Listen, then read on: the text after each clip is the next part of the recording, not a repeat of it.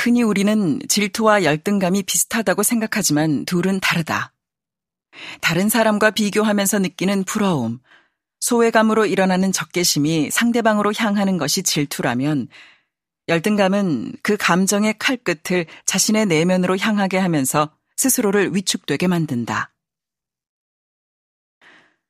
프랑스의 정신분석가이자 파리 7대학 교수 폴로랑 아숭은 그의 책 질투 사랑의 그림자에서 질투는 본래 자신의 것으로 전제된 이익이나 권리 등을 포기해야 할지도 모른다는 것에 대한 두려움을 의미한다라고 썼다. 프로이트는 질투를 심리 생활과 영혼의 중추로 가는 탁월한 통로라고 할 정도로 많은 정신 분석가들은 질투의 긍정적인 측면에도 주목했다. 질투와 열등감은 따로 또 같이 찾아온다. 모두 누군가와 비교할 때 생겨나는 감정이지만 앞서 말했듯이 그 감정의 칼날이 타자와 자아로 향한다는 점에서 다르다. 질투로 인한 분노와 적대감이 타자에게 폭발한다면 열등감은 스스로를 비난한다. 우리는 누구나 가볍게 혹은 심각하게 질투하거나 열등감을 느낀다. 그러니 이 둘 모두를 자연스러운 감정으로도 볼 수 있고 더 나아가 누군가는 이를 성장 동력으로 이용하기도 한다. 하지만 질투와 열등감이 우리를 잠식할 때 이야기는 달라진다. 본래 내 것이었던 무언가를 누군가가 박탈할 때 상실감이 생기고 질투가 일어나는 것과 달리 열등감은 본래 내 것이랄 게 없다. 그러니 내가 간절히 바라는 그것은 본래 다른 사람의 것이고 나는 가질 능력이 없음을 인정해버린다.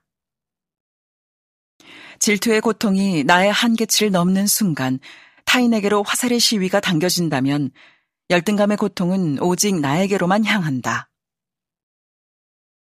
위험한 것은 이런 열등감의 정도가 심해지면 자기 비하, 존재의 의미까지 의심하는 우울증으로 이어진다. 세상의 많은 문학 작품들은 주로 질투하는 주인공을 이야기한다. 사랑은 질투해야 맛이다. 사랑을 빼앗겨 본 사람이라면 그 지옥 같은 배신감이 두렵고 사랑을 빼앗아 본 사람이라면 그런 소유야말로 짜릿하니까. 톨스토이는 그의 나이 62세에 질투 때문에 아내를 살인하는 한 남자의 이야기를 썼다. 크로이체르 소나타라고 제목 붙인 이 소설은 톨스토이가 베토벤 중기 걸작 중 하나인 바이올린 소나타 9번 A장조에서 영감을 얻어 쓴 것이다. 베토벤이 프랑스 바이올리니스트 루돌프 크로이체르에게 헌정해서 크로이체르 소나타로 더 잘 알려진 곡이다. 하지만 사실 질투 심리의 대가는 따로 있다.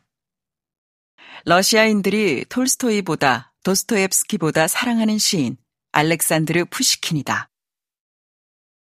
그는 남녀의 사랑과 배신이 초래하는 질투가 아니라 서로의 재능을 질투하는 두 남자에 대해 이 장의 짧은 희곡 한 편을 썼다. 푸시킨은 모차르트 독살설을 바탕으로 모차르트와 함께 기억될 불멸의 이름 하나를 불러내어 질투의 화신으로 후세에게 각인시켰다. 오스트리아 궁정 작곡가 안토니오 살리에리. 푸시킨은 동시대를 대표했던 모차르트와 살리에리의 대립을 천재와 범인, 인간과 신에 대한 고찰이 담긴 극적 대화로 구성한 희곡 모차르트와 살리에리를 발표했다.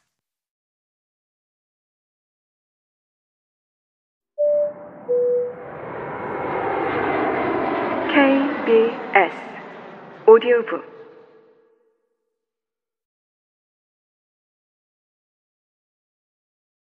실제로 푸시킨, 모차르트, 그리고 살리에리가 활동했던 시기는 비슷하게 겹친다. 35년이라는 짧은 생애 동안 626곡의 걸작을 남긴 모차르트의 갑작스러운 죽음은 당시에도 세간의 화제였다. 어린 시절부터 모차르트를 괴롭히던 류머티즘 악화와 이에 따른 심장 충격이 죽음의 결정적인 원인이었지만 사람들은 믿지 않았다. 천재의 죽음엔 뭔가 석연치 않은 게 있었다. 1825년 살리에리가 세상을 떠나면서 남긴 모차르트의 죽음에 책임이 있다 라는 말이 도화선이 되었다. 하지만 그가 모차르트를 독살했다는 증거는 어디에도 없다. 희곡의 내용처럼 어쩌면 살리에리는 모차르트 독살설로 자신의 이름을 영원히 남기려 했을지도 모른다. 푸시키는 살리에리의 독살설을 믿었다. 그리고 살리에리에 대한 자료를 수집해가며 희곡을 썼다. 모차르트 오페라 돈 조반니 상연에 참석한 살리에리가 야유했다는 말을 들은 푸시키는 이렇게 말했다고 한다. 돈 조반니의 야유를 퍼부을 수 있는 사람이라면 얼마든지 사람을 죽일 수 있지. 살리에리가 죽고 6년 만인 1830년에 발표된 푸시킨의 희곡 모차르트와 살리에리는 독살설에 불을 지폈다. 푸시킨은 경박한 천재 모차르트를 질투의 화신 살리에리가 죽였다는 극적인 구조를 통해 인간 심리 분석과 더 나아가 신에 대항하는 인간으로 주제를 확장했다. 1890년 러시아 작곡가 림스키 코르사코프는 이 극을 오페라로 만들었고 극작가 피터 셰퍼 역시 푸시킨의 희곡에서 영감을 얻어 아마데우스를 썼다. 연극은 대단한 성공을 거둔다. 1979년 11월 영국의 유서 깊은 올리비에 극장에서 초연된 이 연극은 이듬해인 1980년 12월 미국으로 넘어가 1181회 공연 기록을 세우고 권위 있는 공연 예술상인 토니상까지 거머쥐었다. 마침 영국에 머무르고 있던 체코 출신 영화 음악의 거장 밀로시 포르만은 첫 시사회 무대를 보고는 바로 원작자 피터 셰퍼에게 연락해 각색을 의뢰하고 함께 영화를 제작하자고 제안한다. 그렇게 탄생한 영화가 바로 우리에게 잘 알려진 아마데우스다. 1984년 아카데미 나무주연상을 비롯해 8개 부문을 수상했고 피터 셰퍼 역시 이 영화로 아카데미 각색상까지 받았다. 셰퍼는 모차르트와 살리엘이 단 두 명의 대화로 진행되는 푸시킨의 희곡에 모차르트의 아내 콘스탄체, 당시 오스트리아 황제인 요제프 2세와 궁정 음악가들까지 등장시키며 갈등 구조를 확대했다. 하지만 이 극의 묘미는 살리에리의 관객을 향한 자기 고백적 독백 구조다. 천재를 향한 질투, 범인의 절망, 더 나아가 신의 존재에 대한 사랑과 증오는 사건의 재현이 아니라 모두 살리에리의 고백을 통해 전달된다. 셰퍼는 푸시킨의 작품에서 이 부분을 그대로 가져왔다. 사실 우리는 살리에리에 대해 너무 많은 것을 오해하고 있다. 극 속의 살리에리가 그토록 미칠 듯이 질투했던 신의 사랑, 모차르트만 독점했다 믿으며 그토록 원망했던 신의 은총은 그도 함께 누렸다. 당시 오스트리아 황제였던 요제프 2세의 인정을 받아 24세 때 궁정 오페라 감독으로 임명됐고 38세 때는 황실의 예배와 음악 교육을 책임지는 Kapellmeister 자리까지 차지했다. 또한 모차르트에 대한 살리에리의 질투는 일방적인 것이 아니었다.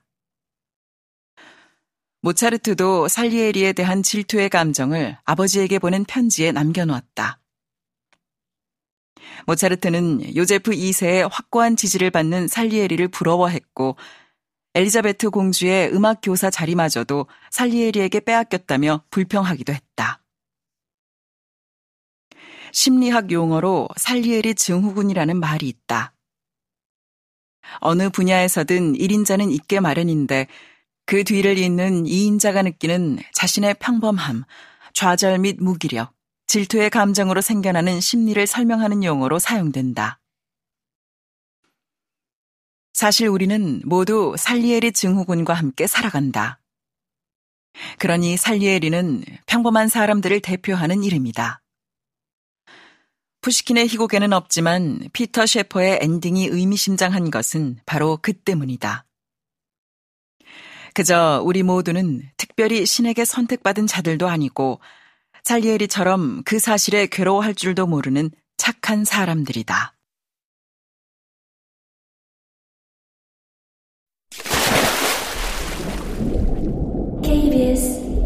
오디오북